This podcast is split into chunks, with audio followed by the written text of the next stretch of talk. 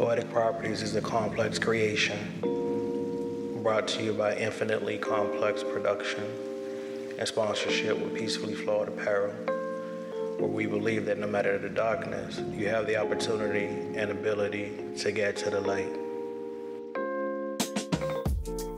Thank you for tuning in to the Poetic Property Podcast. I am your host, Complex the Poet, father, author, and entrepreneur. This week has been insanely chaotic. Well, the past two weeks have been insanely chaotic at work, and I've just been trying to kind of uh, keep it together. But it's really, really affected me on the mental front. They uh, completely cleaned out leadership. So, yet again, it's another set of quote unquote leaders. Um, the problem that I'm seeing is that nobody wants to listen.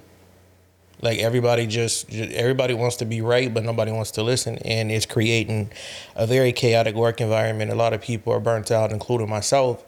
But it's like, it it's it's a weird it's a weird vortex to be in of knowing how to help a company, but no one wants to listen because it's to them it, it, it doesn't equate to money. Um, and a lot of people, and I don't think I don't think people even really realize this. A lot of people in executive positions, they have no clue of the thing that they're running, um, and it shows.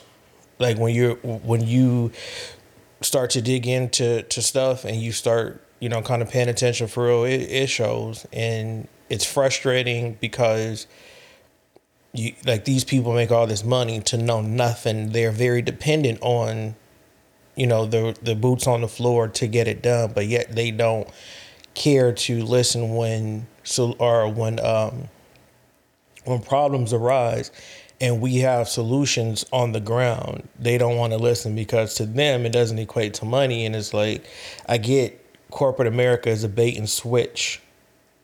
But it's like y'all got to do it better. Um, and they're not. So it just is what it is. But the constant change, like I'm all for change. I said that many times before, but the constant change, it, it it's frustrating because you never know which way you're going at any given time. And the one place that you're supposed to have some type of order is at work, in my opinion, right? Like there's there should be a certain structure, uh, certain processes in place to do certain things. And I don't feel like the company that I work for uh, understands that in its fullest, right? Because again, chaos is so fun when you're in it. When you're not willing to to change, when you're not willing to see what the chaos really is, it's so fun. But at some point, the greed has to stop. At some point, the disrespect has to stop. At some point, like we have to start putting people in position who actually know the position. We need to stop just relying on uh, college degrees and uh, connections because that's how shit get fucked up.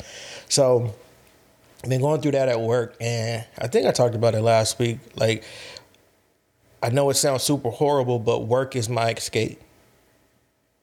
Right? I have uh, I have a preteen and three teenagers, and they're trying to figure themselves out, and it gets chaotic in here. And I have to do my job in making sure everything stays in order because that's what I'm supposed to do. So typically, you know, I log into work and I'm like, all right, cool. I don't think I don't have to think about no parent stuff for at least eight to ten hours. But then now it's like I'm a parent on the clock as well because I'm steady having to say, hey, this this doesn't look right. I'm steady having to say logically, boom, boom, boom. And it's just like it's disheartening how much you have to fight just to do things correctly or just to get things done correctly. And it's funny because just like in life, people always say, "Oh, it's you want it your way, I want it my way," and it's like, no, I, I, we should want it the right way. Right? There has to be some commonality in what we both are saying. Um, that's the whole purpose of conversation. You know, communication is is the bedstone of business. You know, of life in general, there has to be a clear level of, of understanding. There has to be a clear level of communication, and what I'm um, what I'm noticing is that it's it's not there. You know and again i'm i'm one of a million gazillion employees so i know to them my voice is little but when you have enough people like yo like i'm experiencing this too it's like at some point you got to be like okay let me let me stop and see what the fuck going on down there. Right? But it's it's it's just crazy and the way that they the way that people quit and then disappear it's on some like for real ninja type stuff. Like everything be quiet, silent. Next thing you know, you're an email, such and such not here no more, such and such got moved. It's like, yo, what what is going on? You know, the unnecessary constant change, like it it for me and and a lot of other people, it's created this level of burnout. Like I be in the meetings, like I don't even really want to be here for real. And if you follow this podcast from when I first started it in 2020, y'all know I'll be putting my two week notice in like every three months. Like one year I put that joint in like seven times, and the current leadership was like, fam, no. And I was cool with them, but I was just trying to show them, like, yo, like I don't care about like I'm extreme like that. Like you're not going to make me uncomfortable. Uh, I'm gonna be here. I've been doing this shit for 20 years. It's not like I can't get another billing and coding job. You know what I mean? Like my it's just the perks of me being able to work from home, you know, on my own schedule, or not technically on my own schedule, but me being able to work from home is a big thing because I get to see my kids grow up. Right? A lot of us, our parents worked from literally nine to five or nine to six. Um, and I'm from California, so if you know anything about California traffic, it don't matter. It don't matter if you technically live five minutes away. You get caught in traffic, you might not be home like for 30, 45 minutes to an hour. So, and me and my siblings played sports, and sometimes sports, you know, it didn't, it, it, it got over late, and we didn't have a relationship with our parents during the week because of how often, you know, that they had to be out of the house working like telecommuting wasn't really i don't even say it wasn't really a thing. I don't think it was a thing back then. So i look at that and it's like i don't want to jeopardize not being able to see my kids grow up. Like whatever my kids need with me being able to work from home i'm able to pause for a second go help them get back to work. And I don't it's it's not often that they like really need anything that distracts me from work. But what I'm trying to say is that being home matters. Right? Me being able to for them to text me and hey, I'm home and they know that I'm here, they don't ever have to worry about where I'm at. They don't ever have to worry about being picked up late. They don't ever have to worry about me being stuck in traffic somewhere. And so that's why I'm at this company at this point because I, I, I stay in meetings all the time, I don't feel like I've done my job in, in in none of us for that matter in like four years. And so they're like, all right, well, we need to have a meeting. And I'm like, I don't, I'm gonna say the same thing. Like, y'all, like, I don't talk for a reason because once I talk, I observe too much. And now I'm gonna let everything spill out. And now you're gonna be frustrated with me because I'm not gonna let up. Like when I tell people, leave me alone, don't call my name I'm not saying that from a, a space of arrogance. I'm saying that because I don't want to deal with the conflict that's going to come with me speaking logic. Right? I go out of my way to find logic in every situation that I'm in, even when I'm super duper mad. And so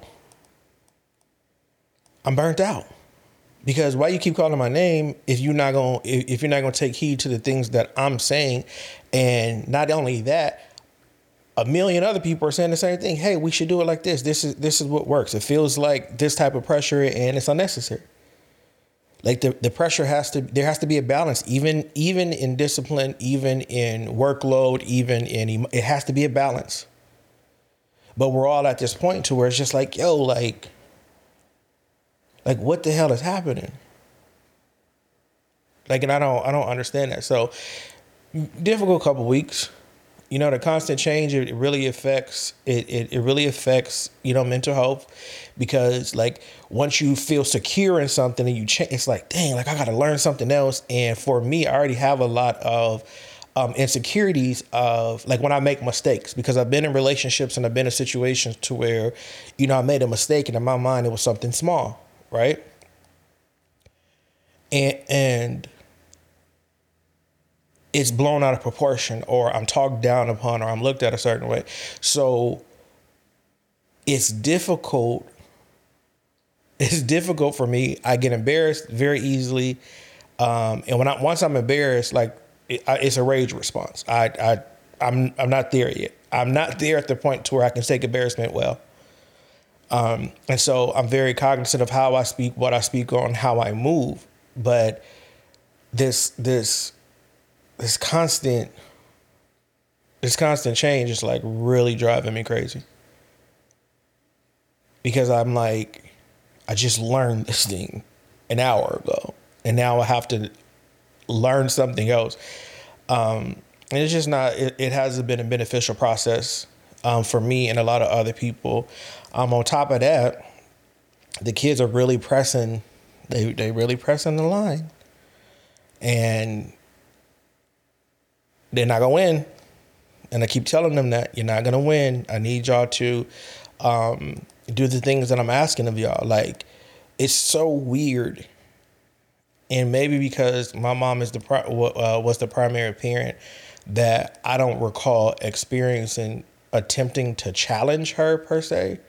Like, but these boys, like somebody should have told me that boys be trying to they like they try to challenge you for real for real through ignoring you, through smart mouths, through uh, you know, they chest filling up with air, and I'd be like, bro, like, you really think you know who I am? Like, you you don't understand the restraint that I'm using because you're my kid. Like I had to tell them, like, hey fam, listen, let me tell you something. Y'all getting close to having to pay your own bills, have your own relationship for real, all of that. And the optics are going to change. I try to get them to understand that it's only so long that I'm going to look at you like a child. I don't care if you're my child, but I'm not raising uh, young men. I am raising human beings. And so we will have uh, respect on that level, right? I don't care about the hierarchy. I'm your dad. I'm right, you're wrong, you're my son. I don't care about none of that. I care about logic, I care about peace, I care about balance. And so I be having to tell them, like, hey, bro, I told Junior, you got a few more months till you kind of can do what you want to do, you know, with respectfully. I said, but what comes with that is you're not my little baby no more. So the things that you say and the things that you do, they're going to have a different consequence because you're my son, but you're a man now. And so everything that I've been trying to teach you from from birth till now, it's time for you to exhibit that. And then if if you don't, I have to check where I went wrong, and then I have to check you because that's just that's just what it is. And y'all know I like with with the kids being so fragile right now, um, and I and myself being so fragile, I really be trying to like just chill and overlook certain things, but it's just like the the oh, it be the smallest things. I'm like, we about to, we about to put the gloves on, like we're about to. Um, I don't. I, I never want to revert back to who I was in a sense of raging. And sometimes the kids don't understand that. Sometimes my job doesn't understand that. I mean, of course, I'm not about to, you know, I don't want to ever make it seem like I'm about to do something at work or anything like that. But they don't understand that everybody's mental health is not balanced. And so you can't be saying certain things. You can't be treating people, especially when it's like, because especially when someone's letting you know, right? Like, hey, I don't, I don't think you talking to me how you how you think you're talking to me um, but it's past sounding professional, and I'm going to respond unprofessional if the tone don't change. That's just, that's just who I am. Because at work, you can tell me what you want to. I don't give a fuck. It's your money, whatever. But make sure you are telling me in a way that aligns with business. Because if you are talking to me as a person, um, it changes right? Like you're not gonna talk down on me. You're not gonna talk at me. I don't care what level of human being you are, because I don't do that. You know, even if I'm in the right, I'm not talking down, like because I'm in a space of I want to, I, I want to, I want to learn, right? I'm not here to argue. I'm not here to debate. I'm here to learn whether you're wrong or I'm wrong. We both about to learn something. Um, and so I, I, it's been a struggle. It's been a struggle, and then on top of that, you know, uh, tomorrow Kynnidy w- would would have been four, so this is a very very hard time for me, um, and it has been, you know, since she passed away. I go out of my way to I go out of my way to suppress the rage and the anger that comes from not understanding the why of her not being here. But I notice that even in my healing, right? And this is this is this is so hard for me.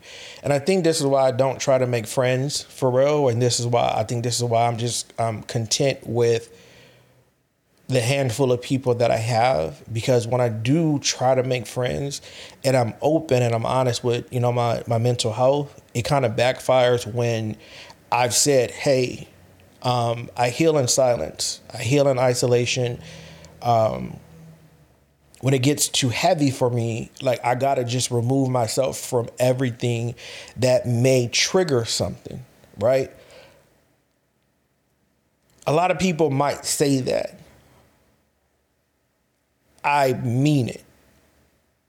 And f- for the past four years, I haven't really had control over it per se. Like when the fog hits and I feel the rage, I feel the anger of my daughter not being here. I like I I gotta I shut down because all through the year I'm talking healing, I'm talking peace, I'm talking all of that, and it's not that in those moments that those things still are not prevalent in my life. It's just that I'm bogged down with trying to get an understanding that I'll never get.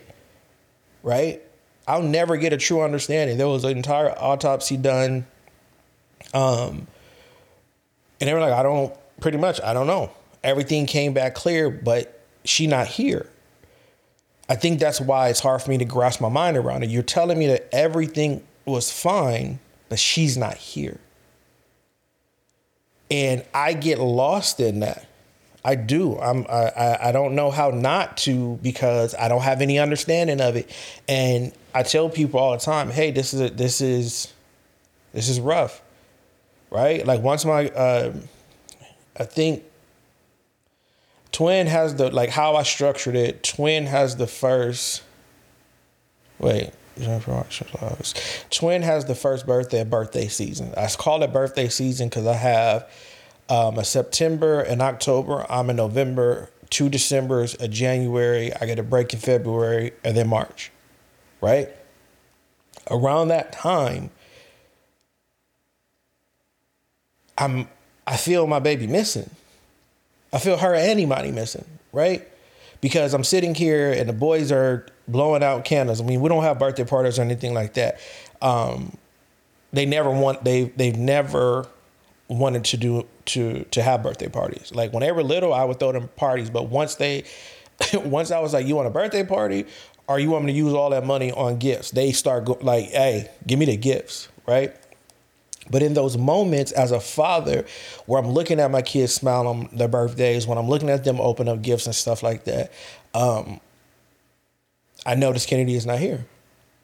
Right? I'm very open with that. You know, with with anybody, with anybody I feel like is important to me, that I feel like I'm going to have real conversation with, I'm open. I think that when I tell people, it's like I hear you, but now nah, everybody say that. But then when it's when when I'm in the midst of it, and I'm not talking to anybody, and um, I don't want I, I don't want to go out. I don't want to do anything. I just want to be left alone and not even left alone per se, but more so let me heal. I know how to ask for help.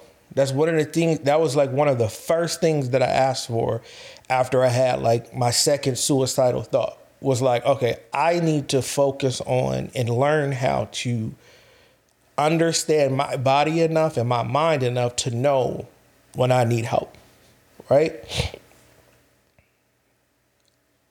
I with what I have going on right now, there is no help for real. At least I don't I don't know what the help is per se. And a lot of times the help for me is just knowing you're there. I don't want advice. I don't like I'm not I don't this is not advice time. Because I'm trying to I'm trying to find understanding.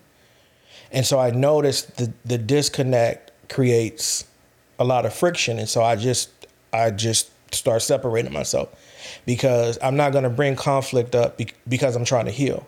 It, it may not fit what you feel like healing is, right? Because even with me when I'm trying to help people and I'm, you know, doing my my grief coaching or what have you, right? It is certain things that I know like I got to leave that alone. There's a certain part of my coaching that understands that okay i saw how the last session went. You're not ready you don't you're you're not ready to move to that next thing right?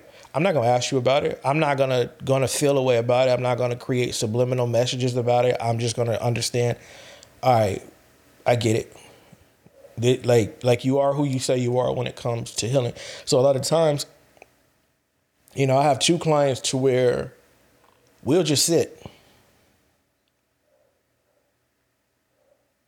We'll just sit. And then when they're ready to say something, I'm prepared. Because even the best advice at the wrong time is a recipe for disaster. And I know that because I don't I don't get that in response. Like when I say I'm down or when I'm say when I'm being honest about my healing process, when I'm being honest about, you know, whatever, it's always somebody who feels like nah, I could I could help. And that's fine to feel that way. But you can't get mad because you feel you can do something that I'm not prepared to accept. You can't force your way, like, you can't force your way into helping.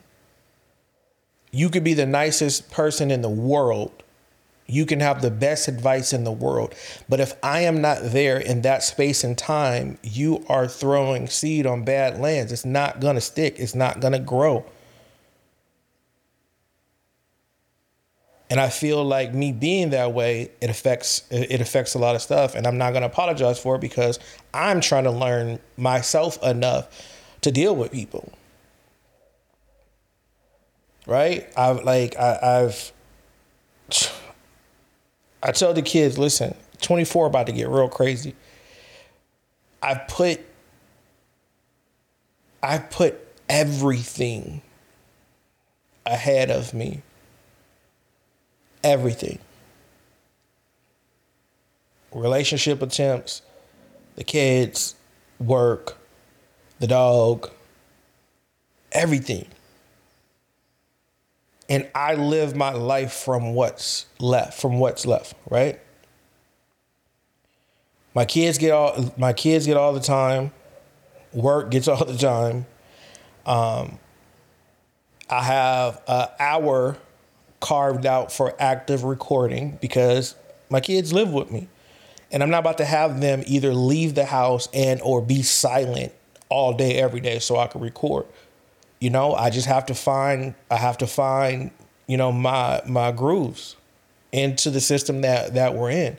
But I told them because I've put everybody first for so long and not one person has even attempted to be like, nah, dad, like, you got it. Go ahead, do what you need to do. Nah, we'll chill. We'll chill right now on on that because I know you need to do this or you want to do that. Right? Until them understand 24 is going to be very intentional.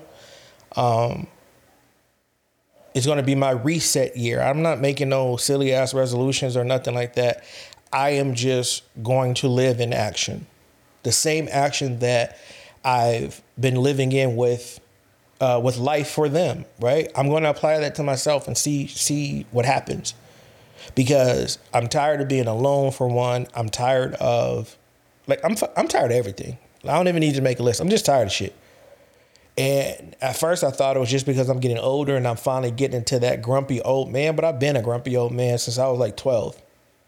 So it's not. I'm just. I'm just tired. I feel. I feel overworked. I feel um, overextended in, in my life. Like I've had to really, even when their mother was present, I've really had to do both parts.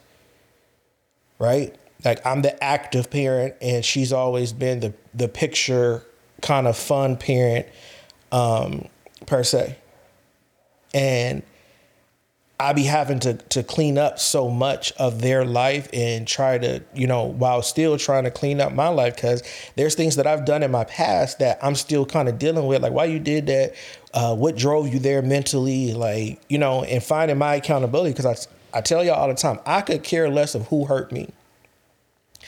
I am not mad at who hurt me, who said something, who did something, who treated me away. I'm not mad, right? You did that for whatever reason. You did that. My goal in my life is to understand why I allowed you to do that shit for so long. What was in me that I felt that what was happening in my life was okay.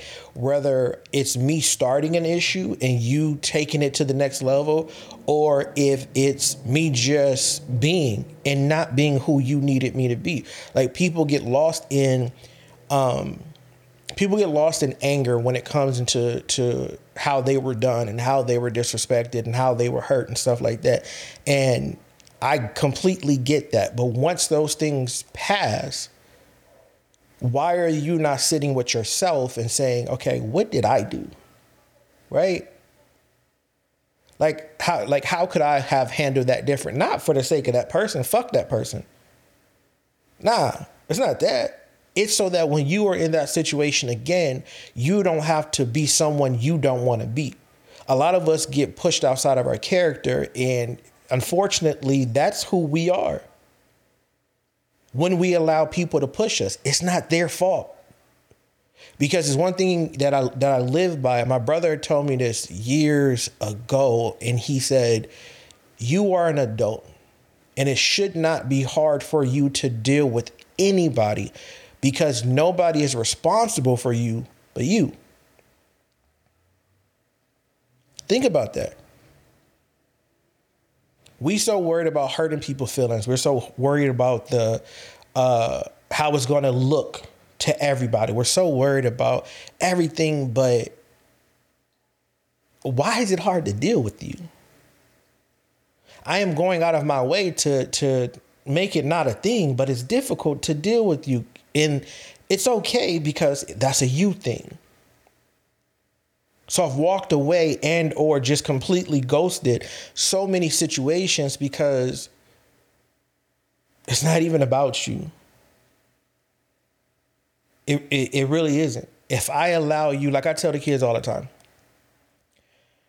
if I am in a relationship and my partner pushes me to the limit to where I feel like I have to put my hands on her, the relationship is over. Because you have taken me to the point to where I'm about to knock your whole shit off. And what people don't understand is I came up in a time where that was presented as okay. I've never seen nobody get in trouble for domestic violence when I was little. Right? So there's I said balance is is is is a big thing in my in, in, in my mind, right? In my life. If I don't think slapping the shit out of you is wrong, morally, and I allow you to press me there, whose fault is that? That's my fault. I know that I'm, a, I'm about to knock your ass into Mars. Why would I keep myself in that position? A lot of people don't have that restraint when it comes to, to high level of violence, mid level, or low level. There's a, a, a there's a part of us that we have to respond to disrespect with disrespect. I tell my sons, hey, listen, let me tell you something, because it's not about being a punk, it's not about being soft. If you decide to respond to disrespect with disrespect, you have to be prepared for the consequences that's going to come up uh, after that. Because everybody is not just talking.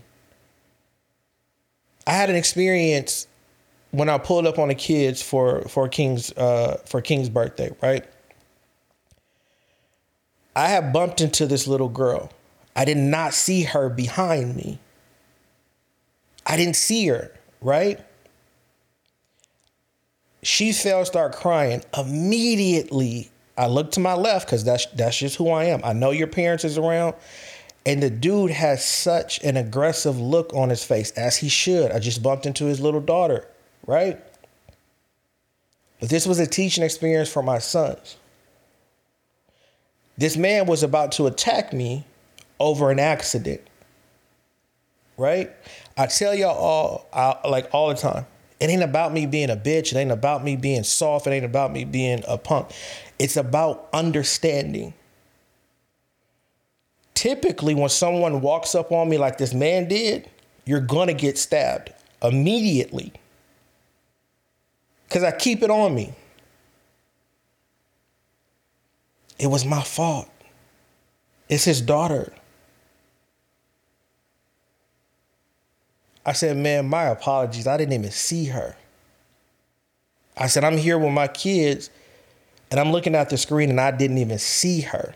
I said, and I, I sincerely apologize. And he took a step further. And I'm I said, bro, I didn't see her. That's my warning. Like you're about to get stabbed and you have no I fucking idea. Because it's about safety if you want to take it there, let's let's take it there. But don't don't die. Don't don't die for this. Because I'm apologizing to your face. I apologize to to the dude, uh, to the father. I apologize to to the mother. She had another baby in a in the the pat pack, right? And I said, hey, I apologize. I really didn't see her. I said, but do you mind if I apologize to her? Right? Now energy completely shifted. They're laughing, oh, these are your boys, and da da da da da. It could have got ugly for that man. It could have got ugly for me. But it's not about ego with me. It's not about who's the toughest. My accountability is that I was not paying attention. I bumped into your daughter. You felt like you had the upper hand on me, but you don't realize I'm not one of these regular people. Just like you from the streets, because you can see it in people's eyes. I knew you was right there. And as soon as I turned around, I had my hand on my blade. I still apologize, but you're not about to, you're not about to you're not about to sneak me. And like I told my kids, that could I could have responded with disrespect because it was truly an accident. But it's not about me being tough, it's about me teaching lessons. It's about me showing you guys what I mean or what I mean by being able to restrain from not being the person you you say you aren't. I say I'm about peace, I say I'm about healing, right? When the chance come up, I can't now be like, all right, we about to just fight. Now, if my apologies weren't enough and he attacked me, then all that peace shit would have went out the window because now I have to protect. And it was a lesson that they didn't they didn't understand. And they're like, but why didn't you? Because it's not about me cussing him out. It's not about me saying, oh, who you walking up on? Hey, I apologize, I hit her, but or I bumped into her where are you trying to take it? Because you you're going because because when I, I pat, pat, pat, like don't play with me. And I'm trying to I'm trying to show my kids that. It ain't like I don't feel no type of way. I don't feel like a punk. I don't feel soft. Man's was trying to protect his son. He didn't know that my mind state is we gonna die together. He didn't know that. But I tell y'all all the time, I'm going to be here for my kids until the universe takes me out. Not no fucking dummy.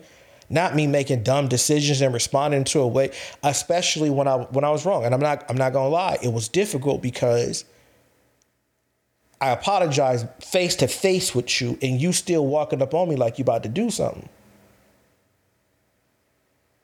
I apologize again. You still on. I'm like, okay.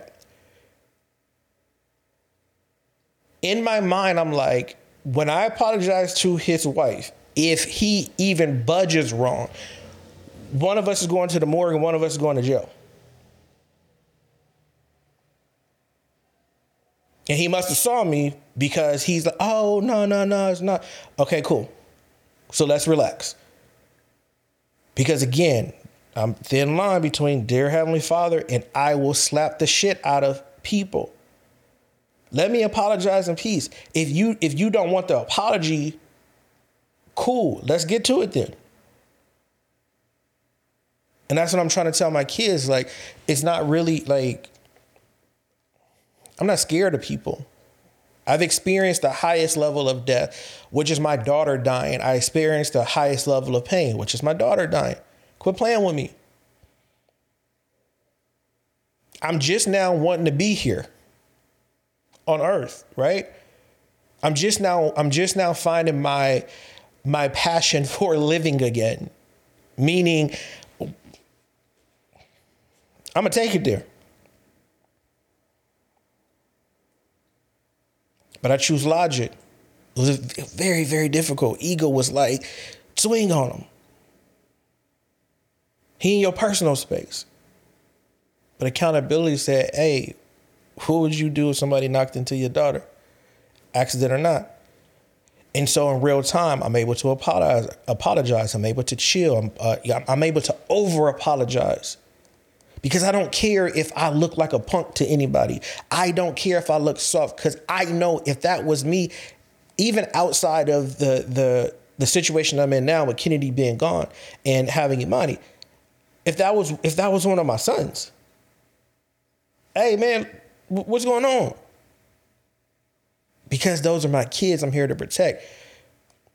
He didn't have to accept my apology. He didn't. He could have got to whatever he felt like he was about to get to. And it was going to change a lot of people's lives more than that little bump did.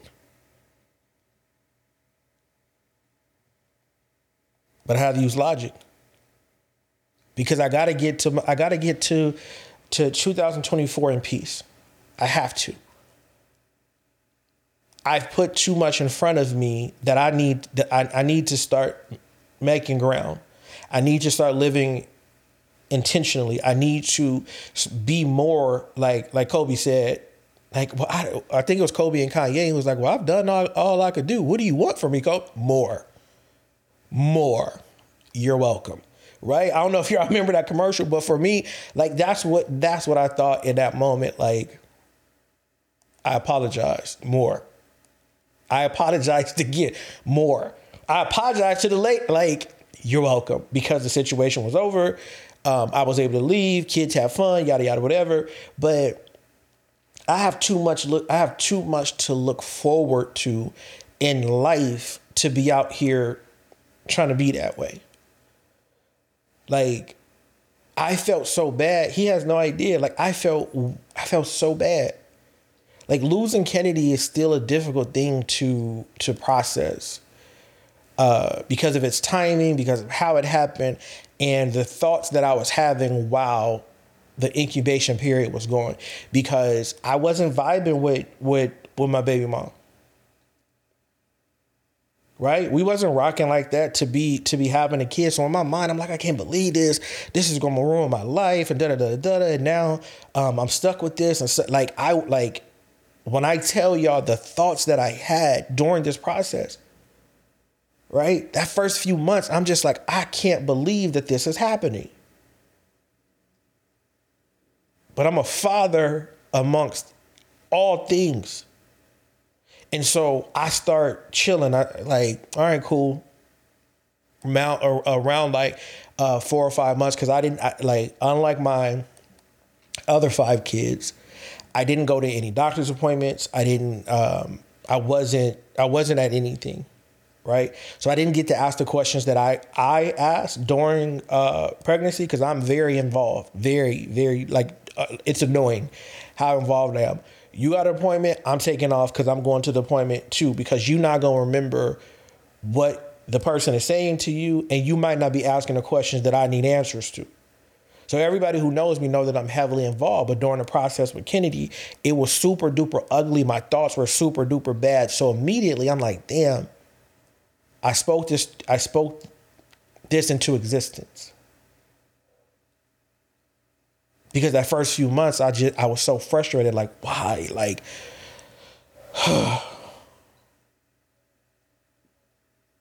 and it's been difficult ever since because I can't wrap around I, I, can't wrap my mind around having those thoughts and never being able to meet her and never being able to show her yeah I had those thoughts because of my own situation and how I look at your mother but it had nothing to do with you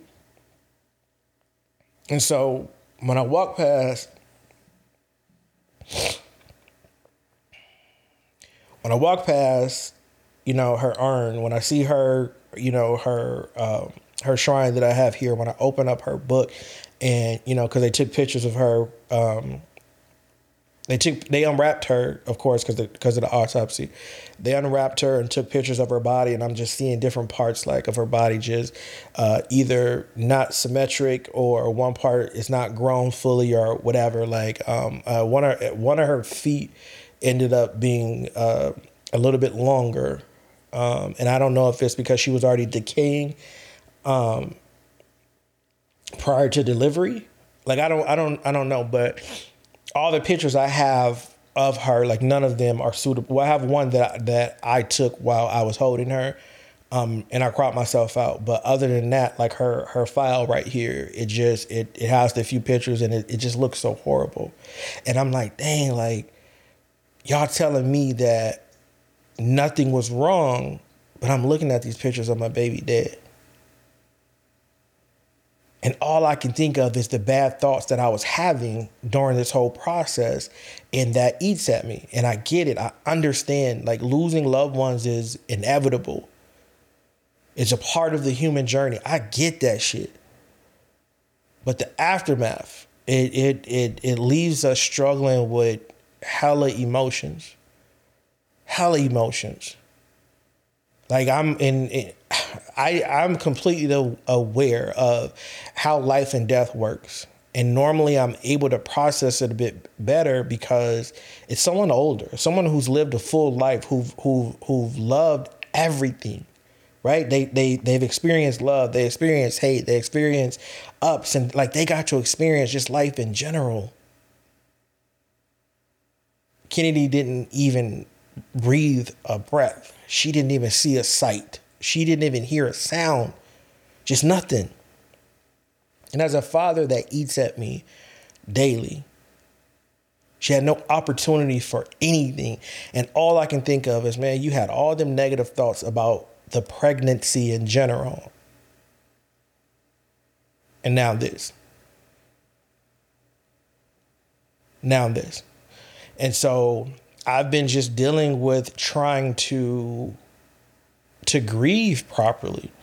But it seems like every turn I get, I have to stop and think about and and, and not even think about, but I have to stop for others. And this is like this is outside of of my own counseling. This is outside of my own therapy.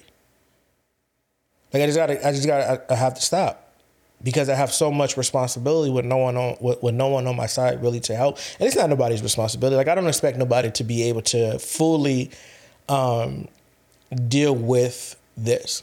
Right. The the thing is is that I wanted to get to a point to where I was whole enough. Um, I was whole enough to present myself properly. Right. And in, in friendship, relationship, whatever.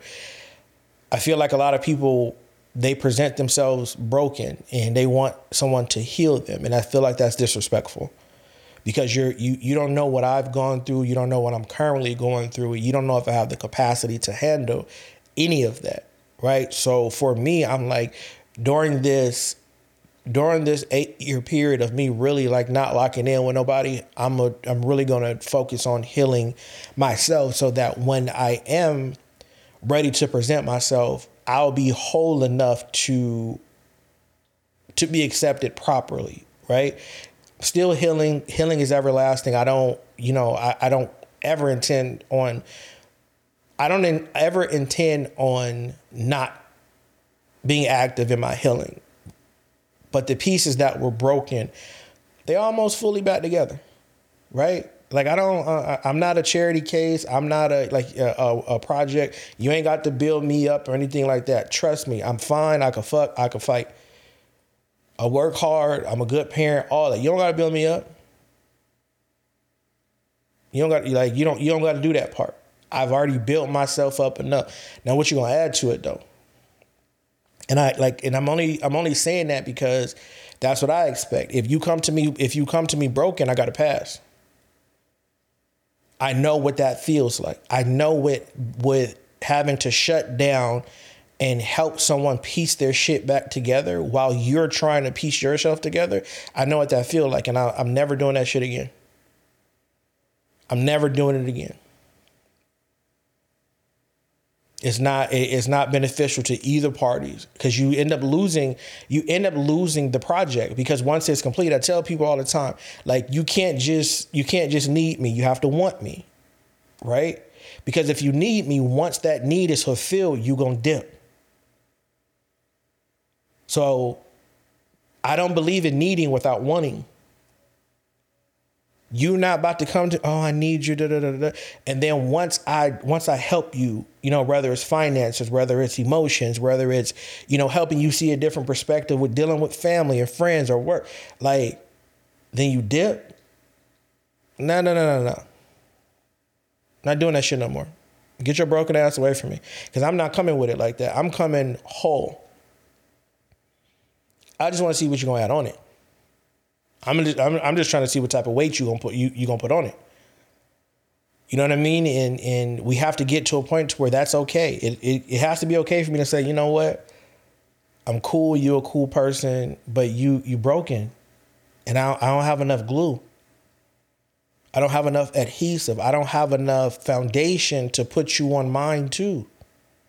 We can't intertwine like the the the components don't mix right now. We have to be okay with that.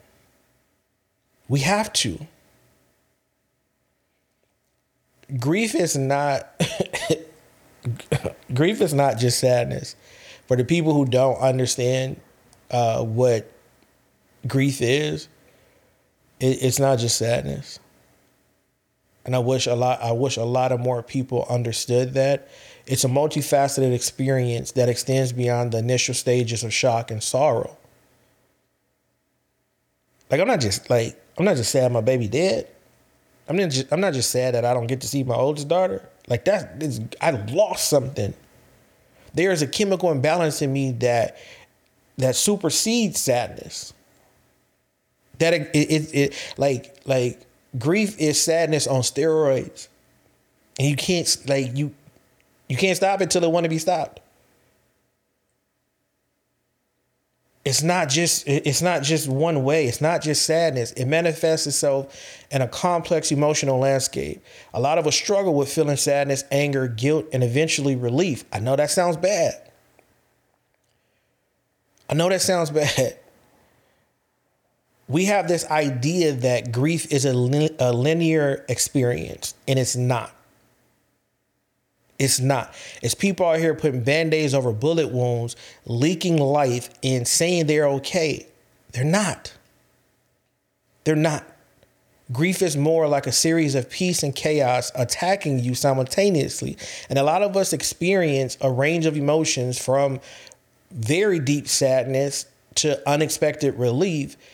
And sometimes the relief is solely having the opportunity to forget the thing that's causing the grief for a second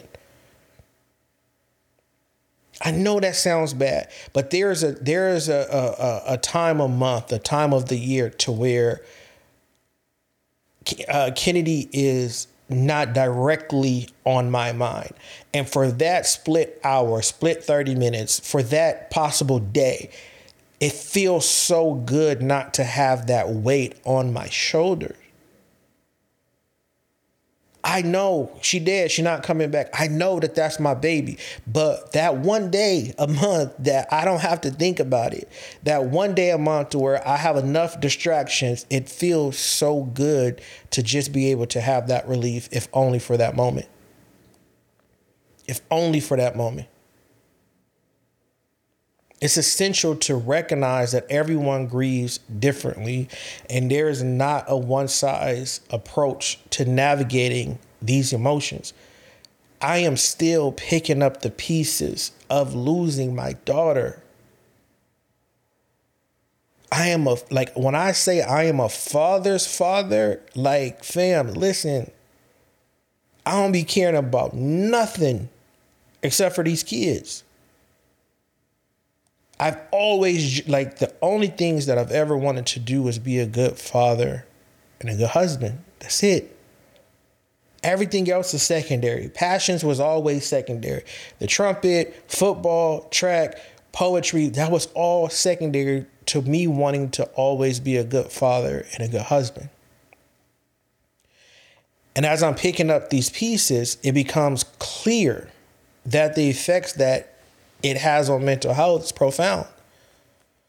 Like beyond the emotional chaos, you fight with anxiety, depression, and even physical symptoms. Like for me, for me, the eye twitch, the arm twitch, the indigestion, the migraines, the low energy, like I just feel like I am being attacked and I'm attacking. I'm the one doing the attacking. My body is is is eating at me like fam.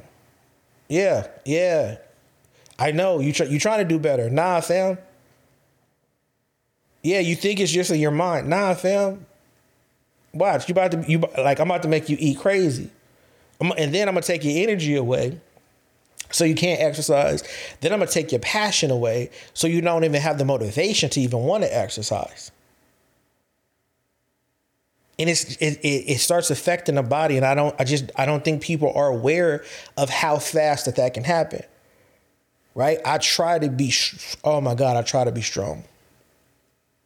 I i i, I oh i be trying to be strong.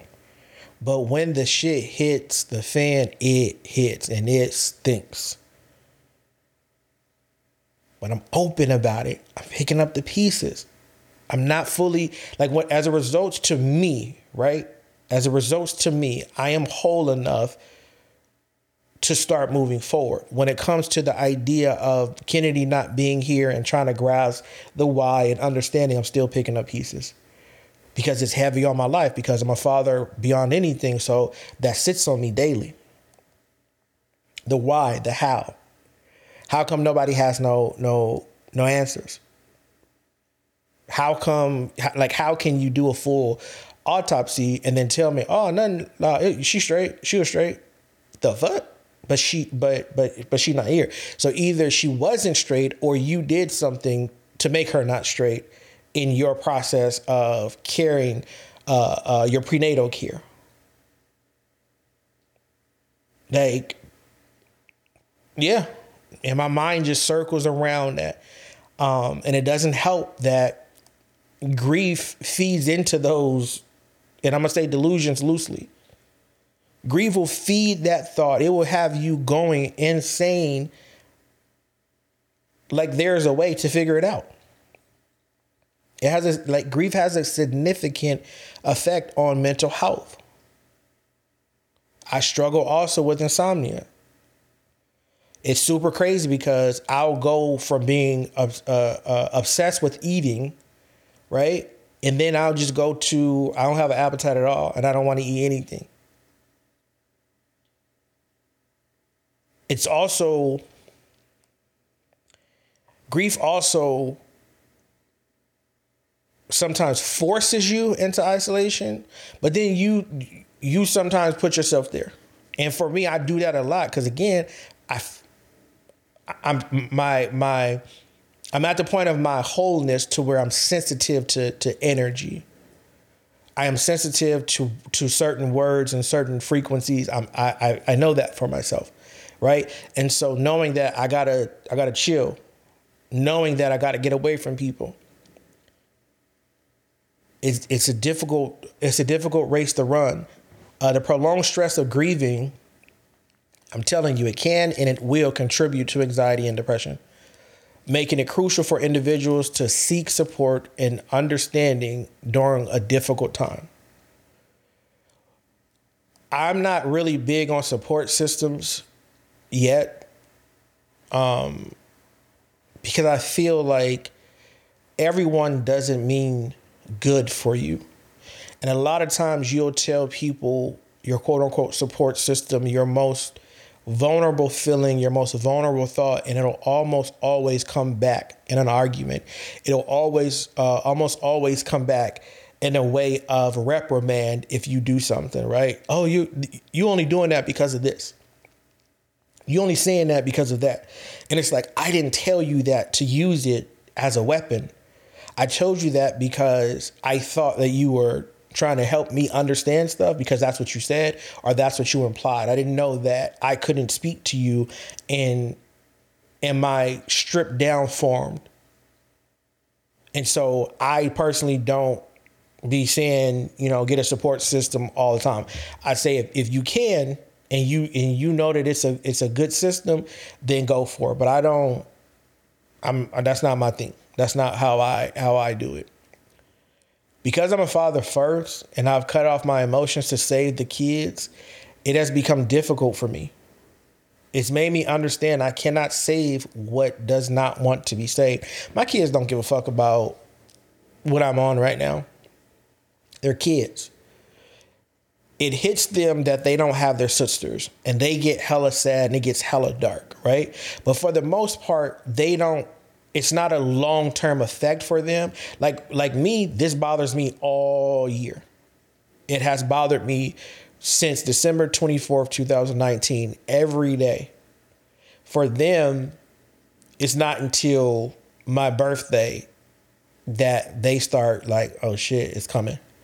And I don't even know if the grief is more so for her or for me. I, I don't I don't know. You know, but it gets very ugly. Like like I said last week, King is like, y'all always mad or sad on my um around my birthday. It gets really, really ugly. So it's just like I gotta start realizing, I had to start realizing to an extent, like when it comes to grief, I gotta let them find their their place. Their mind maybe not even mature enough to accept what's really going on you know it again it took me some time because i grew up in a time frame where wasn't no therapy like that. Unless you out here unless you a kid out here like killing people or doing something like that therapy didn't exist. You were always told two things. It's the devil and you just sad. That's it. That was that was how we dealt with depression in the era that i was raised in that's why right now, you know, therapy is so is so prevalent. Like now that we're like, oh, there there is some type of help out there. I wasn't just sad. And that's why it's that way now. But the kids, their minds are not mature enough to to fully process what's what. And I'm fine with that. I'm not gonna I'm not gonna push myself on them. I'm not going to um, have them feel away because they don't want my help or they don't want to accept my help. The only issue with that is that they're teenagers. And so their mouths get smart, you know, their nonchalant attitudes kick in. And my mind is is is it's my mind counts it as grief or disrespect. And a lot of times I just back down because it's different because I again same same thing like the the issue with the guy. I don't I don't want to disrespect you because you disrespected me. I want to set a tone of hey don't don't don't do that you pushing it. But I don't want to set a tone of fear on that level. I want respect, not fear. I'll knock their fucking heads off their shoulders. They are aware of that in real in real time. But when they on their shit, they don't they not paying attention to that. They think I'm old because all they see is me being depressed, being in my room and stuff like that. But I will beat them the fuck up. Like let's let's be real. And so because I'm aware of that, I don't bother I don't bother to respond to certain things that they do. I just chill. I just chill. Like how, like just trying to navigate through grief. Like not even actually in action navigating. Just the idea of trying to figure out how to navigate through it, it impacts our mental health, which now we need to figure out how to cope with this shit. Like once we start to understand, all right, this is life right here. I do not want to stay here. I don't want to stay here in this time and space. What do I need to to get out of it? Unfortunately before you can get out of it you have to you have to accept it and you have to begin to to uh, to cope with it. You have to. We're in this world of of hot takes and buzzing and and, and exciting opinions and these op-eds about you know the one way mental health process. It's not one way it's crucial that we we are recognizing the significance of devaluing the opinions of stranger because not every voice deserves a place in your mental space. You need to remember that. It ain't for everybody. Your mental space is not for everyone, and it's okay. It doesn't matter if it's your sibling, your partner, your kids. Everybody don't belong there because everybody doesn't understand who you are. Like every day we we encounter because of social media a barrage of opinions that don't mean shit. And it's easy for us to start believing it again like I said last week. The lie or the truth is what it is because enough people have said it, said it loud and believed it either or. That's all lies and truths are. That's all it's all that they are. And we have to start understanding that the opinions that people give are based on their experience, not to help you. That's why I don't listen to a lot of people in regards to what I'm going through because they've never been through it. Stop telling me what's on the surface. Has your kid died? Don't talk to me about kids being dead then. Have you experienced divorce? Have you experienced domestic violence, physically, uh, verbally, mentally, financially? Have you experienced? Okay, I can't. Why are you talking to me? Because you're you're talking from a place of oh what I would do, and I'm telling you nine times out of ten in situations when people are like, I would have done this. You wouldn't have done that because you're not. You don't have the time to think about that. There's very few people on earth that really have a plan of action for almost anything they may encounter. And I mean a very, very few. Other than that, the rest of us are going in real time. We're responding with with emotion. We, we're responding with what we see, not with what we know. And no, fuck out of here. Everything don't don't deserve a response. Like we gotta start understanding that some of these opinions are just that. I see a lot of people post, you know, they comment on certain things, and it's like, well, I don't, I don't have no dog in this fight, but boom, boom, boom, boom, boom. Right? So in, in coping, you gotta reduce the noise of strangers.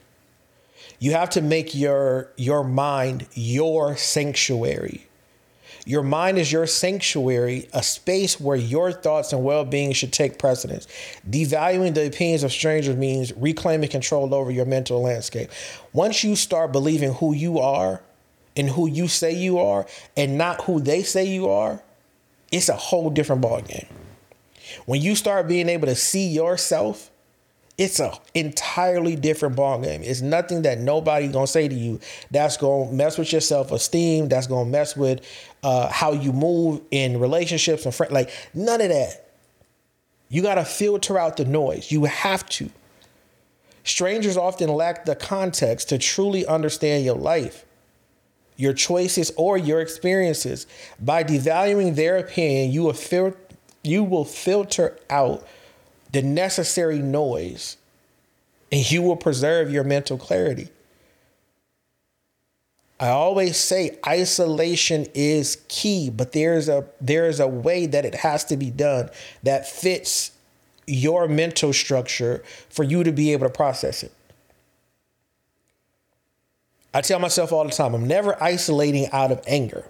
I'm never like, oh, you get on my nerves. I'm never talking to you again. I'm going to give you a few chances because I need to see if what I'm seeing is correct. Oh, you you you know you're doing this and you don't care.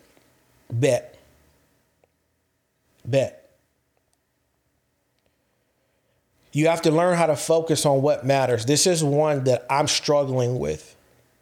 Like I I, I am when you devalue the opinions of strangers, you create a room for what truly matters to you. Your friends, loved ones, and most importantly, yourself.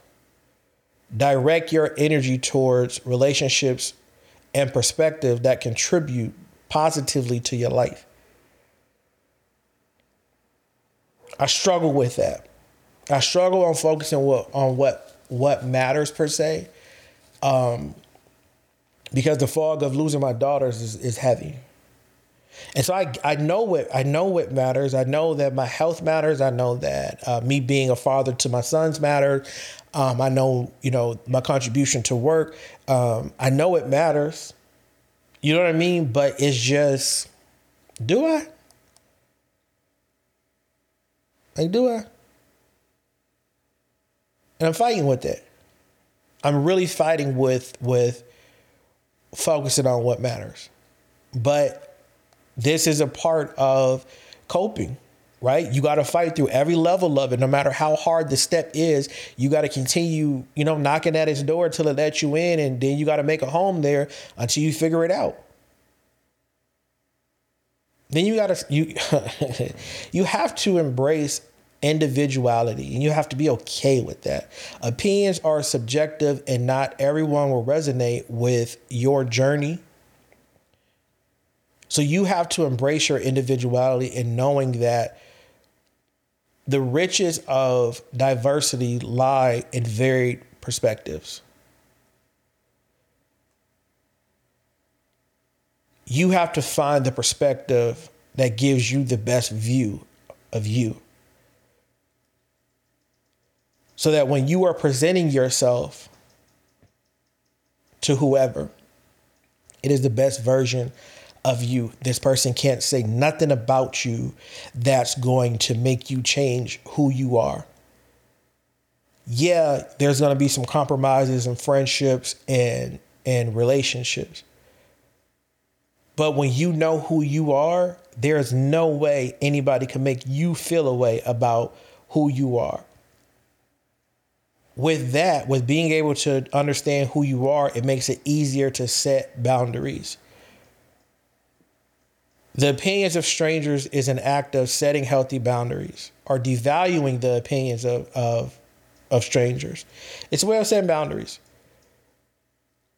It's it's a recognition that not every critique or comment deserves a response or acknowledgement. That's where I am in my level of boundaries. Right? And before I where I'm at in my level of boundaries, right? I said it before. I don't have to resp- respond disrespect with disrespect. I don't have to respond anger with anger. I could chill because I say that I'm cool. I say that I'm trying to heal. I say that I don't want to be the old version of me that's quick to be ready to fight and and and bug out for for everything. Right? We have to understand too that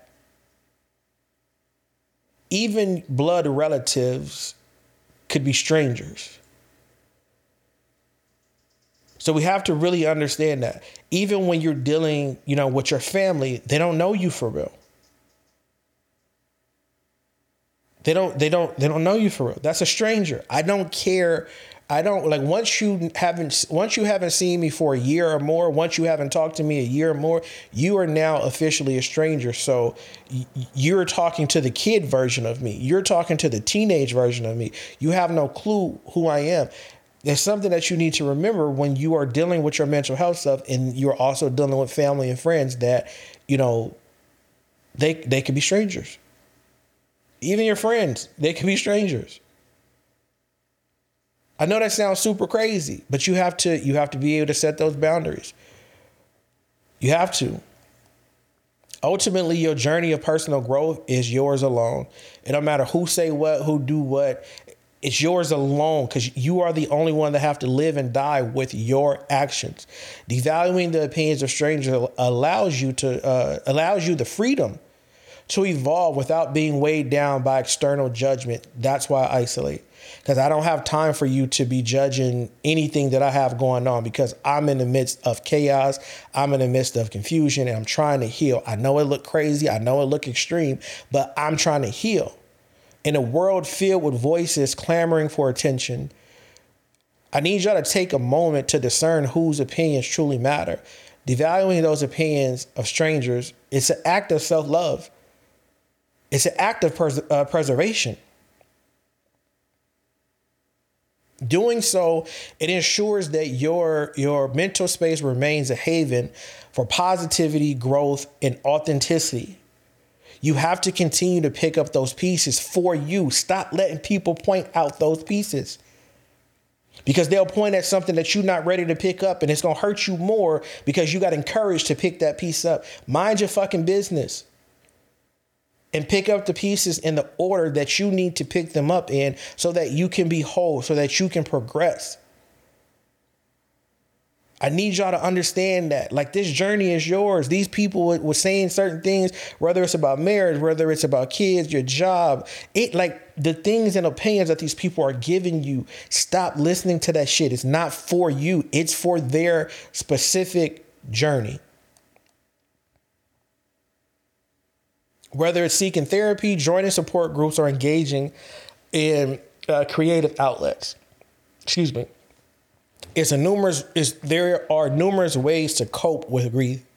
It's important for friends and family and communities to provide a supportive environment for those who are grieving, and to destigmatize discussions around mental health. Keep fighting, y'all. It's like these things are important, but we don't have them fully yet. We don't have full support systems yet without judgment from from others. People who don't experience mental health uh, uh, deficits, they don't understand. They think it's just something we like we're seeking attention for. And it's like, fam, if I could chemically alter myself back to who I was uh, when I was able to suppress all this shit, I would. I'm not even gonna hold you. I don't. I don't like healing is hard as fuck. And I don't wish this on nobody. So when you approach yourself and you are prepared to to be a better version of yourself, to heal past trauma, to heal childhood trauma, uh, to break generational curses, all that type of stuff. Understand that shit not gonna be easy. You're gonna lose a lot of people because you're going to realize a lot of people been playing in your fucking face the whole time and they've been hiding behind love. They've been hiding behind discipline. They've been hiding it behind i brought you here i'll take you out they've been hiding behind i'm your elder. But once your mind matures enough and you start thinking about shit it's like nah i shouldn't i shouldn't have had to go through that. So it's imperative that that in your coping and in in in your healing that you start understanding you got to be the voice for you. You have to or else nothing even fucking matters. Therapy don't matter, advice don't matter, nothing you're doing matters if you can't stand on business with yourself. If you can't understand, I am the leader of this fucking ship and this is how it's going to go. I tell people often because you know it says, "Oh, it take a village. It take a village to do this. It take a village to do that." The problem with that is you allow people into your village and they try to be the chief of that. They don't understand their responsibility in your village. When people add me to their village, I'm very cognizant of my position. And if I feel like I am unaware of why you have me here, I'm like, yo, why I'm here? Why, why you why you designate me to do this? Right? So when you're finding support groups, when you're finding support systems, whatever, be strong enough to to discern oh, this person think they run in my village. They're not understanding like there's a certain level of uh, of wholeness that I have. I just I, I just needed this little piece right here. And you need to remember when people invite you in their village, don't try to take that shit over. You're not there for that. We we are purpose driven healing over here. If you want me to support you, I'm gonna support you how you want me to support you. Period. I'm not taking nothing personal. Because when I want you to deal with me, I'm gonna be firm and hey, you're not here for that. You haven't experienced that. Stop talking to me about something you haven't experienced. There's no help there. It's none there. And we have to be okay with that. As long as you are doing your best to deliver your responses or deliver whatever you're talking about, as long as you find it in you to do it without malice and do it without hatred, the, the interpretation of it is not on you. As we uh, conclude this session, it's clear that grief leaves an indelible mark on our mental health. Acknowledging the complexity of the grieving process and fostering open conversation about mental health are essential steps toward healing. That's why I do this podcast, y'all. Like, again, some of y'all are going through exactly what I'm going through. Some of y'all are going through a little bit of what I'm going through, but you're not ready to really talk about it because you you fear that people are going to judge. I'm doing that's why I'm here. I want to encourage y'all. It don't have to be a podcast. It don't have to be a show. It don't have to be a you. It don't have to be nothing. Just being able to get the shit off of your mind and off of your heart helps a lot. It helps a lot. Stop being scared of yourself. Figure out who you are, find the light, and let that shit shine. Remember, we got to go through something to get somewhere. And I'm glad y'all doing that with me. Thank you for tuning in to the podcast. Head over to www.peacefullyflawed.com for all things Kamplexx and your poetic properties merch. If you want to donate to the podcast, head over to Goodpods. It is a great app to have. Uh, you can interact with your favorite podcast host in real time. You can review episodes in real time. Um, you can also leave a tip over there. It's a great, great app. Um, it also has a ranking on there right? It has a top 100 of, and it gives you the uh, independent podcast and podcasts overall. But it's a great app to to have if you are uh, an avid podcaster or an avid podcast listener. If you want to donate to the business overall, head over to my Twitter, the Kamplexx. It's a tip jar over there. If you are somebody who likes, comments, and shares, I appreciate you. We are, again, we're in 28 countries trying to reach more. I hope these sessions are helping. I hope you don't feel that I don't appreciate you because I do. I want you guys to continue to listen, continue to share if you can. Um, tap in. You know, it's, it's, it's, I know it's a difficult thing that we're doing here, but understand we got you. So again, www.peacefullyflawed.com for all things Kamplexx. And remember, no matter the darkness, as long as we have air, we have the opportunity and ability to get to the light.